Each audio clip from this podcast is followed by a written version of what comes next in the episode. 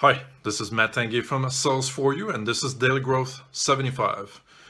Today, I would like to share some insights and lessons learned in the past few days while I did my accounting and how important it is to be close to expenses, know really what's going on, track your monthly burn rate, and that sort of thing.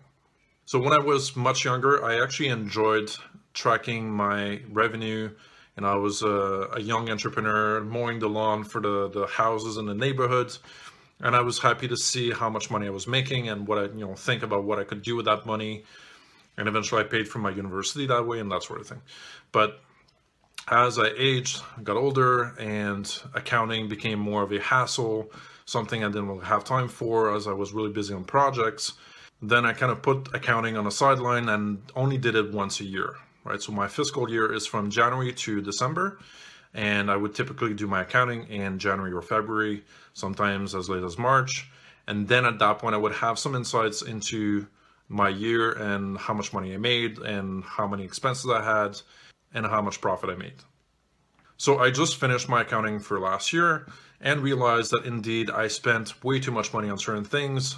You know, being motivated to reinvest into the business and making it grow I have a lot of emotions tangled with it, and um, maybe I had some irrational expenses that, if I really saw the numbers based on the revenue and how much the expense was in the spreadsheet, you know, in a very rational way, probably I would not have made the same decision.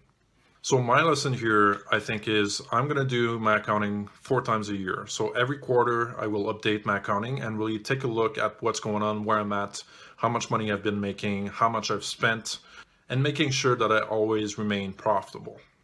Also, I just updated a list of monthly expenses, so my regular expenses that determine my burn rate, right? How much money I'm burning on a regular basis.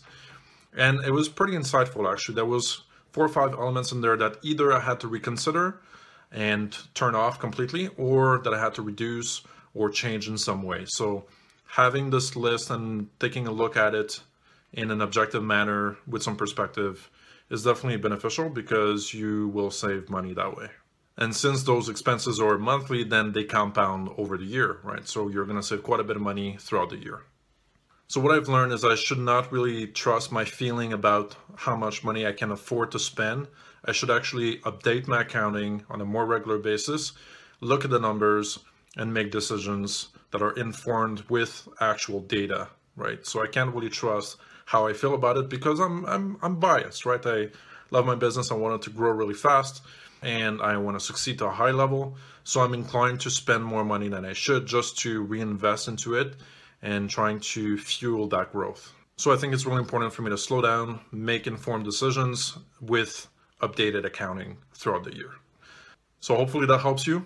If you can learn from my lessons, and that's it for today. I'll talk to you in the next video. Cheers.